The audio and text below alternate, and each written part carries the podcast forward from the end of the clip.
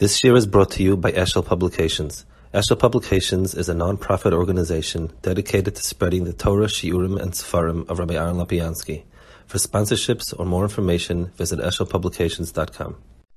As in past years, we learn Megillah Rus with the Nachlas Yosef Pirush on it. Nachlas Yosef was written by Rabbi Yosef Lipowitz he was a Talmud Alta Slabodka. He was born about 1890 and was nifted in 1962.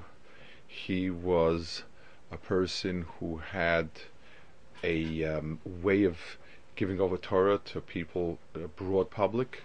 He lived in Tel Aviv and was a, and said shiurim for a very broad um, public of people from a very very religious, traditional, um, and even people who are not yet religious and was able to reach them all. He was an extraordinary person. Um, his Pirush uh, is exemplary in the fact that it uses the Chazal to understand the Psukim, but does so by showing you how the Psukim themselves um, lend themselves, how the Psukim themselves indicate what Chazal is saying, and he also ties together the themes and the underlying understanding. This um, this year we're going to do a piece that deals with the very. It's in the first perek of the Megillah, and it's pasuk Yudalit onwards, and we have here the departure or divergence of the paths of Arpa and Rus. Now, some background information so that it'll be very helpful as we as we learn through. There were we can point to four stations in the um, in in the lin, in the uh, lineage of these people. There is one station of Lot living with his two daughters, and that produces Ammon and Moab that's our first uh, stage in the journey. He spoke about it prior, and it's in his in his introduction, and it's something that we will come back to maybe some other years. We have then um, we have Eglon, the king of Moab. Eglon, the king of Moab, was um, uh, was actually antagonist of Klal but when Ehud the prophet came to him, he stood up and walked for Amos to greet him, and then Ehud killed him actually. But the respect that he showed the Navi uh, manifested itself in in Schar, as we'll see later. The next stage are Arpa and Rus. They were both descendants of Eglon who'd married Naomi's daughters, uh, Naomi's sons, and finally, uh, the final phase of it is going to be David. So, um, we're going to start with the pasuk where uh, uh, Naomi is convincing them to go back and not to bother with her. So, what happened was Naomi's two sons and husband have died. The she's going back. She'd heard that there's something in Eretz Yisrael. There's a Yeshua again, and she's going back home. Her daughter-in-laws want to go with her and she tells them, um, the, go back to your homes, Hashem will reward you, you've been wonderful, don't go with me. So it says they cried, and they told her, we want to go back with you to your nation. My daughters, go back. Loma why are you going with me? Do you think that I have any more children left that I could possibly give them to you. You go, you're going to a life that's barren. Um, go back, my daughters. I've been too old. There's not. There's no hope that I could ever get married. And even if I were to get married tomorrow night and have children, are you going to sit around and wait for them? Are you going to sit around and wait for them all your life, not um, being able to get married? Don't, my daughters. Um, I've I've suffered a lot. Hashem has exacted punishment on me, and you don't have to suffer with me. Vatisena kolon vatifkena, they raised their voices and cried, Od. Vatishak Orpa lechamosa, Orpa kissed her mother-in-law, Ruach dafkabo, and Ruach stegetha. Vatoma, and she, um, and Rus stuck with her, and she said, um, the, uh, uh, she told her, go back to, again, she told Rus, go back to your nation, and so on. And Rus said, I'm going back with you, your God is my God, and so on and so forth. That's, that, those are the psukim. It's page 45 in the Nachlas Yosef. He says, um, the, um, it, it both, it, this pasuk Yudalit says, Vatisene kolona vatifkena, they raised their voices and cried. B'milas vatisene chosa aleph. In the word raise their voices to cry, there's an aleph missing in the way it's written in the Megillah. Mefarshon Chazal, toshas kochan shem They were drained, emotionally drained. Orpa v'ruska miyachad nelomos achad v'ra v'amorim shal Naomi. They, they, they, they're struck dumb after the forceful words of Naomi. Ve'neim mikor And they're crying. Ach mitocha ha'alalu. In the same, in the same uh, rush of tears. We see two devoted daughter-in-laws crying um, greatly. But they've gone off, and and their paths diverge, not to come back again. Really. So he says like this: yitochen shemausen dvarim sheshom shtemi pina hein. How is it possible from the same words of Naomi we get two different responses? There's something about the way they listened, about the quality of listening that was different. I mean, on the surface, it sounds like Orpa is listening and, and obeying her mother-in-law. Her mother tells her, it's stupid, it's crazy, don't hang on to me. So, Orpa is doing exactly what she was told. And, and Rus is sticking it out. Al Chazal Chazal say the opposite about them. Lomashma Arpa, why is she called Arpa? She turned her back on her mother-in-law. The Rus, why is she called Rus? She saw eye to eye with the Chamosa. That's what Chazal dashed. Now, that's really strange. It's the exact opposite. Um, Nomi says, "Go back. You, you, you, there's no point in it, and so on and so forth." Arpa's following her instructions to the letter, and Rus is defying it. So, so, so I, I could understand if Chazal would say that she did a better than the other one. It's better what she did. But, but how do you categorize it as listening to a mother-in-law? So he says, Listen carefully. While Nomi is telling him to go away, she calls them my daughters. With that motherly tone, sfuna kriya mitzida. There's a hidden call. A mother never drops her children. So, how could a mother be telling her? Hatzlil ha'anuk sheruad b'divrei Naomi. That, that's very, very soft tone undertone that Naomi words echoed. Shal Rus, Rus heard it, but Arpa didn't. Arpa heard it with her outside ear, not with the inner ear.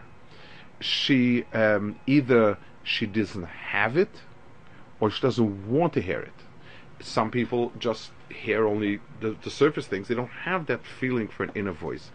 But um, the, the, it, um, the the, uh, she even thinks Naomi is kind of cascading her and saying, "I've suffered a lot of bitterness from you." So we have the same uh, the same statement. Arpa grabs it at its face value, and the face value is that it's not um, that that she she tells them, um, "Leave me." And Rus hears her saying, My daughters, my daughters, and she understands that she has to tell them not to follow her because it's not right for them to demand it. But down deep, she could be their mother and she is their mother. In this way of listening, in the mode of listening, you pick up the first distinction between the two. Until this point, they're both equal. They're, they're, they're like twins, Bobbsey twins. The words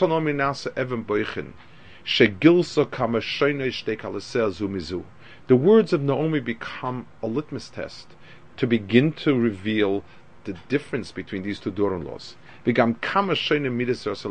how different is the, how, how different is the level of dedication, devotion to her.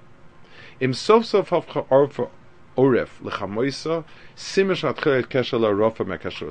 If she could turn around at this point, then it means that it never was firm.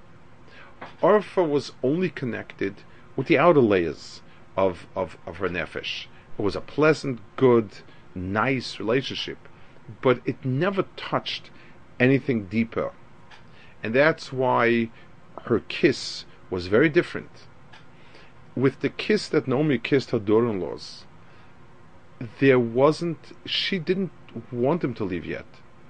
She, what she did was she kissed them goodbye in a way that allowed for them to leave and allowed for them to stay. Um, it's like, you know, sometimes you tell somebody, um, I have to go and I'm sorry I can't stay.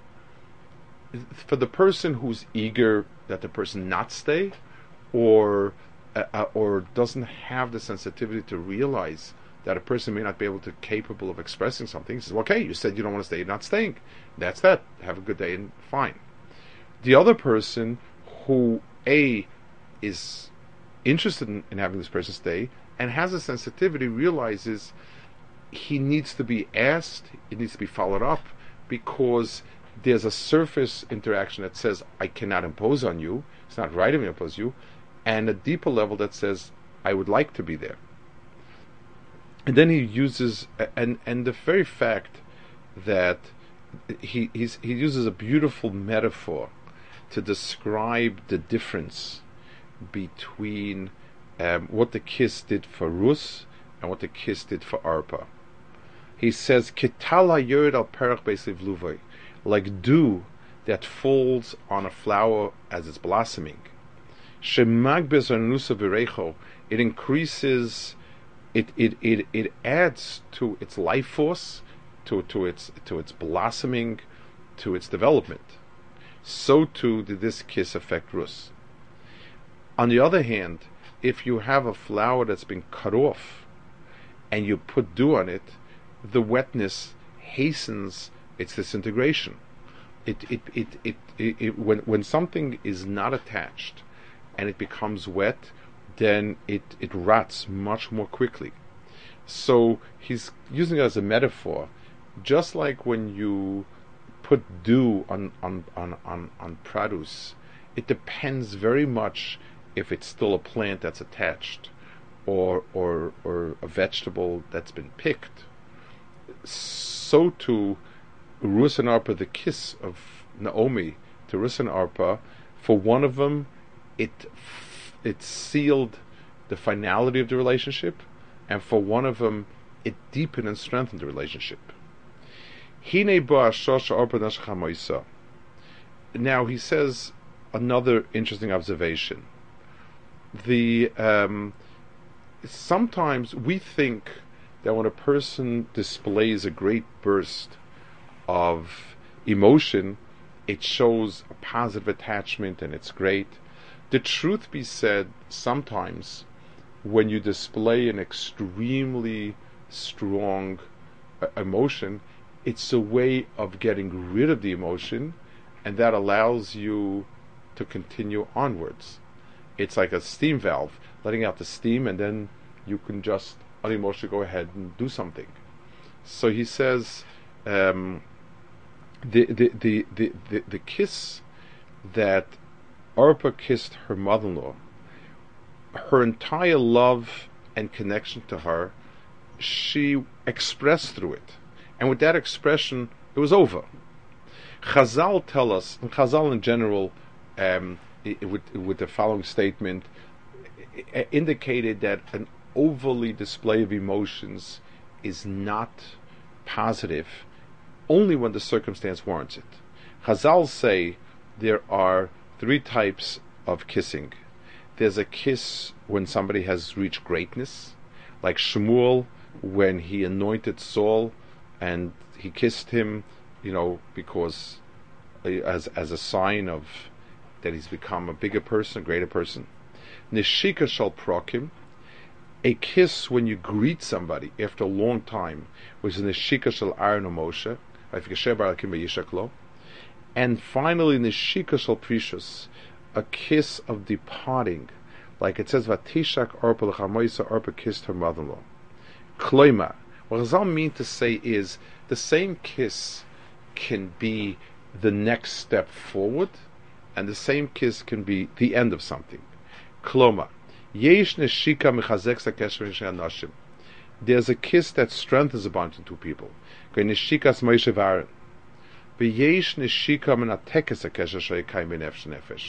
And there are some kisses that break that bond.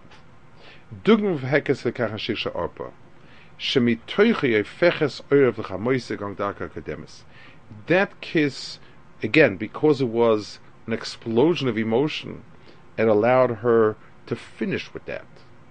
Orpa goes back to the Mavi roots that included a tremendous hatred for Klal Yisrael, and the um, and and those roots would later um, show themselves as being a um, as expressing themselves in her child Goliath, who would fight against Klal Yisrael. Now he says, Ach but it wasn't all that way. She followed Nomi in the beginning, and as they left, she cried. Now, this is an important uh, point to understand Chazal's perspective on uh, Torah and the world, the human, a, a, human being has to deal with situations and make decisions for positive, negative. We judge people, uh, circumstances, we evaluate, and we reach a conclusion.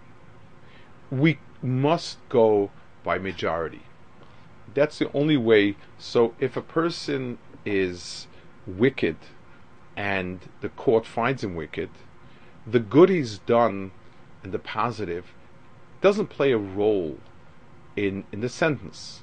We don't have the ability. It's impossible to um, take apart everything and every person. Every person is so complex, and we don't have tools for being able to separate the good out of the bad and so on and we go by whatever is dominant. Akadosh Baruch Hu is a Dayan Emes, and Akadosh Baruch Hu is someone whose judgments are true because he judges each and every point. There is no good points that a person brought out, even if it's within a sea of bad, that goes unrewarded. It Chazal say when HaKadosh Baruch, Chazal say, um, the, Orpah let down four tears before which she left. Yodu, Chazal knew she'ena dmozich liibud. Tears, real tears don't go to naught. Ve'motzik v'seh they find it someplace else. Es arba ele yuldu la begas.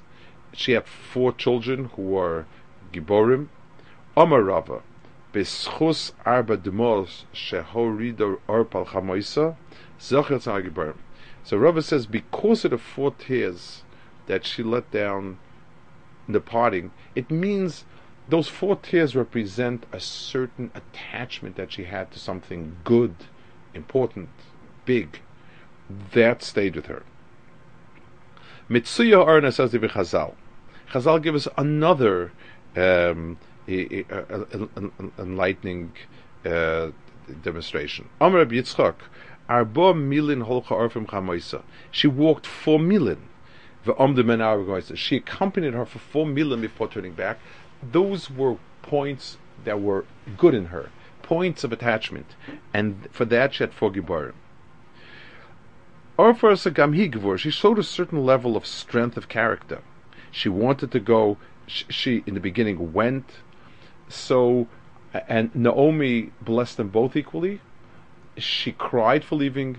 It means that she had in her different um, spiritual elements, the good and the bad, that were struggling, and nothing goes to waste. Um, so, for the tears that she shed of good, it didn't go to waste. I, I want to uh, um, digress a minute and speak about something parallel to it, but I think it's very important for us to know this.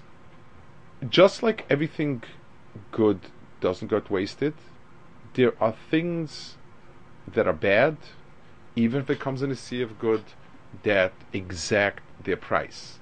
Chazal tell us that when Yaakov took the blessings away from Esav, Vayizak ze'aka gedola mara. He cried out tremendously. Um, it says because of that, we went through the suffering of Haman, where it says by Mordechai, by Yizak Zakadola Mara, he, he, he, he cried out. The Chazal are telling us now, in both cases, the the um, the the uh, in in the case of Haman, I'm sure. I'm sorry. In the case of Yaakov and Esav, there was appropriate. Uh, what he did was appropriate. He was supposed to take the bchayra, um, and uh, you know the the um, it's something which was, uh, for whatever reason, his, and he should take it. But the um, the the the the, the uh, there was something that a pain, an unnecessary pain, that was caused to uh, to to, uh, to to to Esav, and because Esav suffered this pain, so I don't know if it was something that he had done a drop more than he should have, or it's just something which um, was inadvertent. However, it says that that was the Zaka Godola that came about later also. The um, it says Vayitzak Tzaka Gdola Mara Ad Ma'od, and this Tzaka Gdola Mara took its um, took its price toll later. I want to say in, in, in context of something. We, it's the first time in thousands of years, literally, that we were zocha to be able to defend ourselves, um, to to be independent. It's something that is carries with itself tremendous responsibilities in many ways, of course. But one of the areas we need to remember is what's needed f- to defend ourselves, we must, and uh, there's nothing that um, that you know that, that, we should stop short that's needed to defend ourselves. But nothing allows us to do one drop more than we're supposed to do.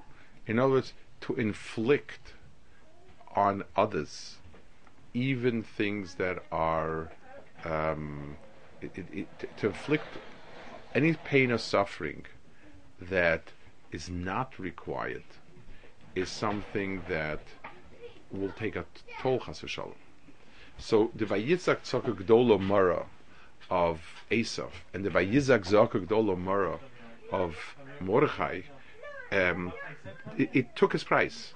It it has to. The um, now let's get back to where we're holding here. So he says v'ochen shor shechad la'oper v'lerus. Shteim los Eglon Melchmov. Both of them come from Eglon, and they have something of Bimchabed Var Hashem.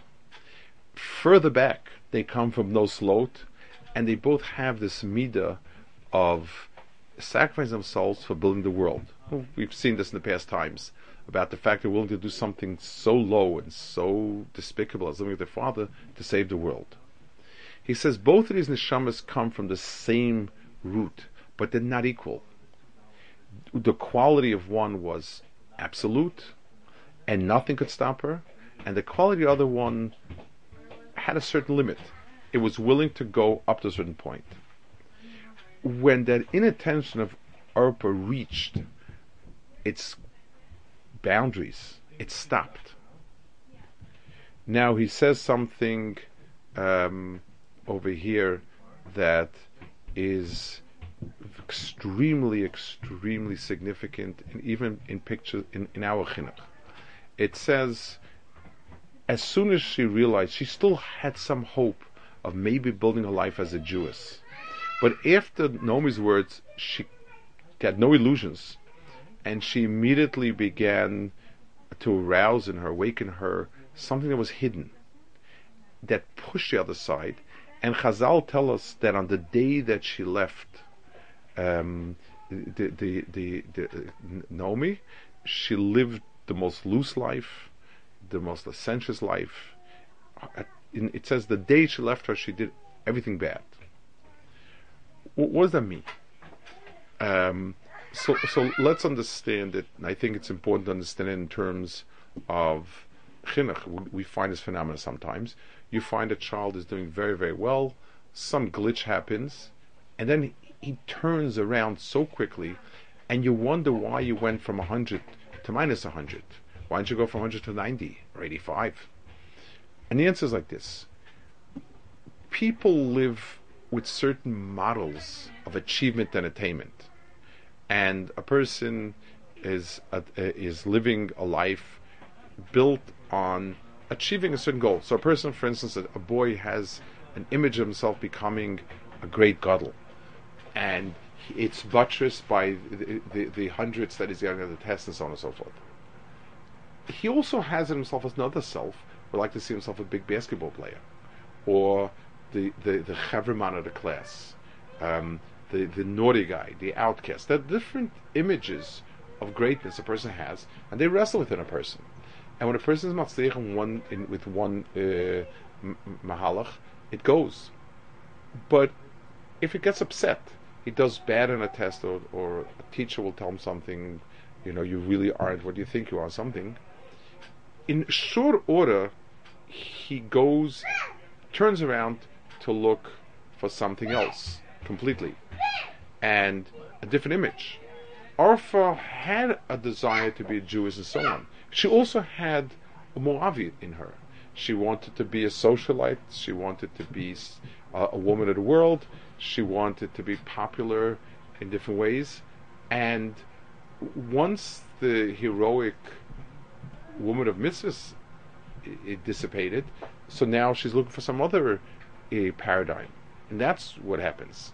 So the fact that somebody is holding very far positively has no bearing on what'll happen, Chas Shalom, if if situation is not so good. Now he asks, what?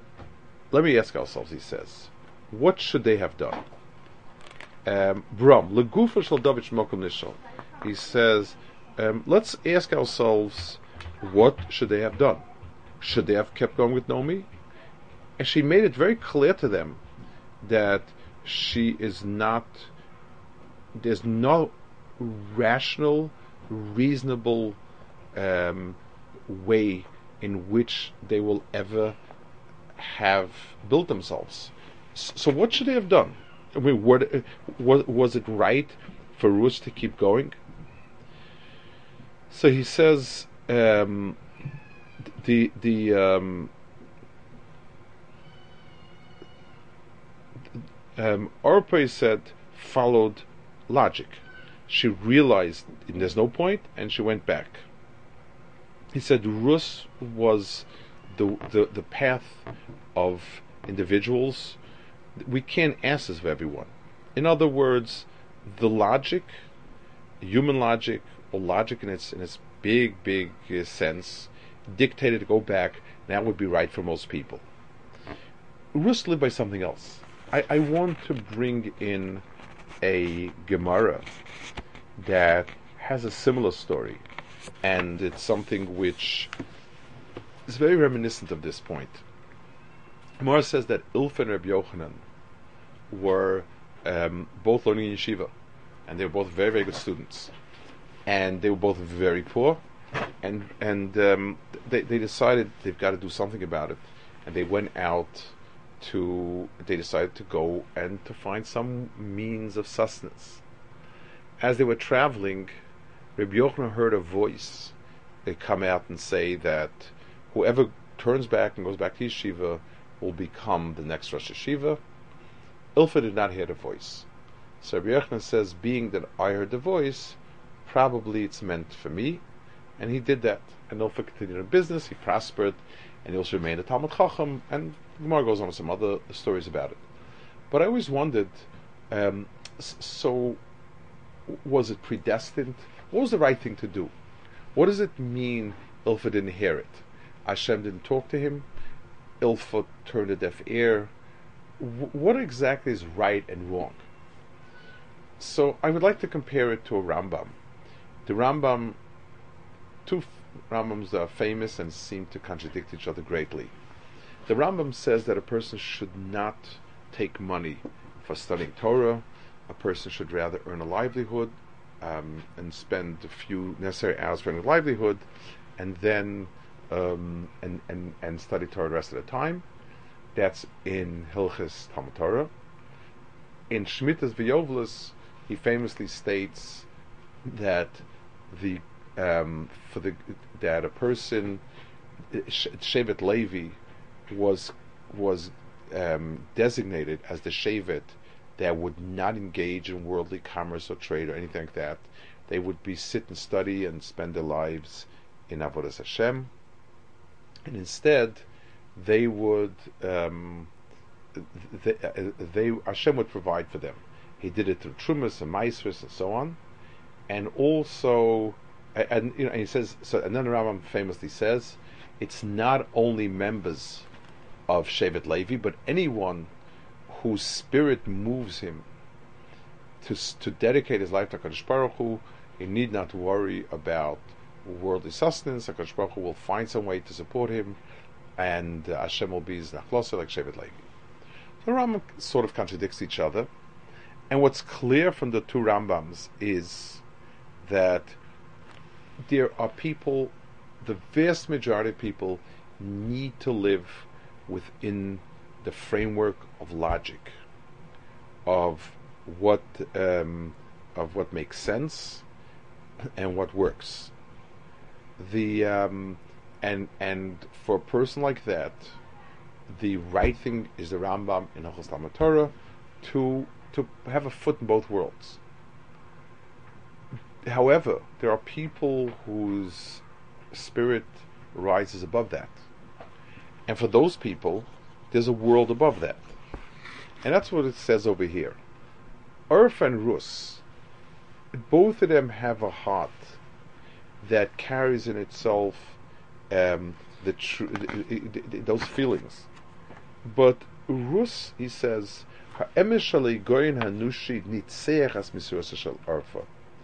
the, the truth of human logic, in other words, means the framework of this world as it is and as we perceive it to be, that that trumped Arfa's ideals. Al Rus had a whole different attitude. Emes nevu is the truth of prophecy. Hamidaleges alei goyina mutzak. It skips over um, logic. Uposas as psiusa gdolos harchek mevaloi. And it and it and, and it, it, it overtakes it and goes far beyond it. Bederach shavavila tikkun olam.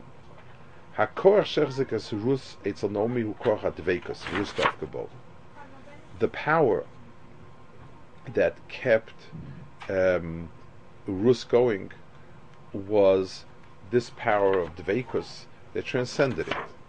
If we could interpret it in a different language, in, in language of us, we'd say in Rus, Rus's attitude was, I understand that there's no real um, that there's nothing for me to come.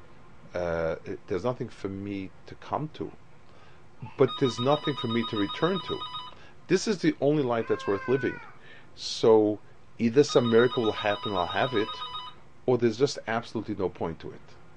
That's the, the approach that she took. So let's sort of just recap this, this chapter over here. Um, this is a critical point in the Megillah where there's a certain sifting out and a certain um, selection process, self selection process between the almost and the great. Both of these neshamas had, Rus and Arpa were neshamas that had good in them, and they would express it. Kadosh Baruch Hu allows everything to express it. But they, at the gate of logic, at the filter of logic, one was stopped and one continued. When Arfa realized that there was really no way she could possibly um, continue and hope by any stretch of imagination to be successful in any way, to get married, to be part of Jewish people, and so on, she said, okay, so it's clear I have to go back. And when she went back, she didn't become like a super frumov, she became a super moavi, uh, because a person's drive is to be great, to be successful, and he chooses uh, he and, and he would prefer to be successful at, at, the positive, but if need to be, whatever it takes. Rus had in her the drive for emes no matter what. And that's why she heard from Naomi that in the voice of logic that she was speaking, she was telling them, uh, go back.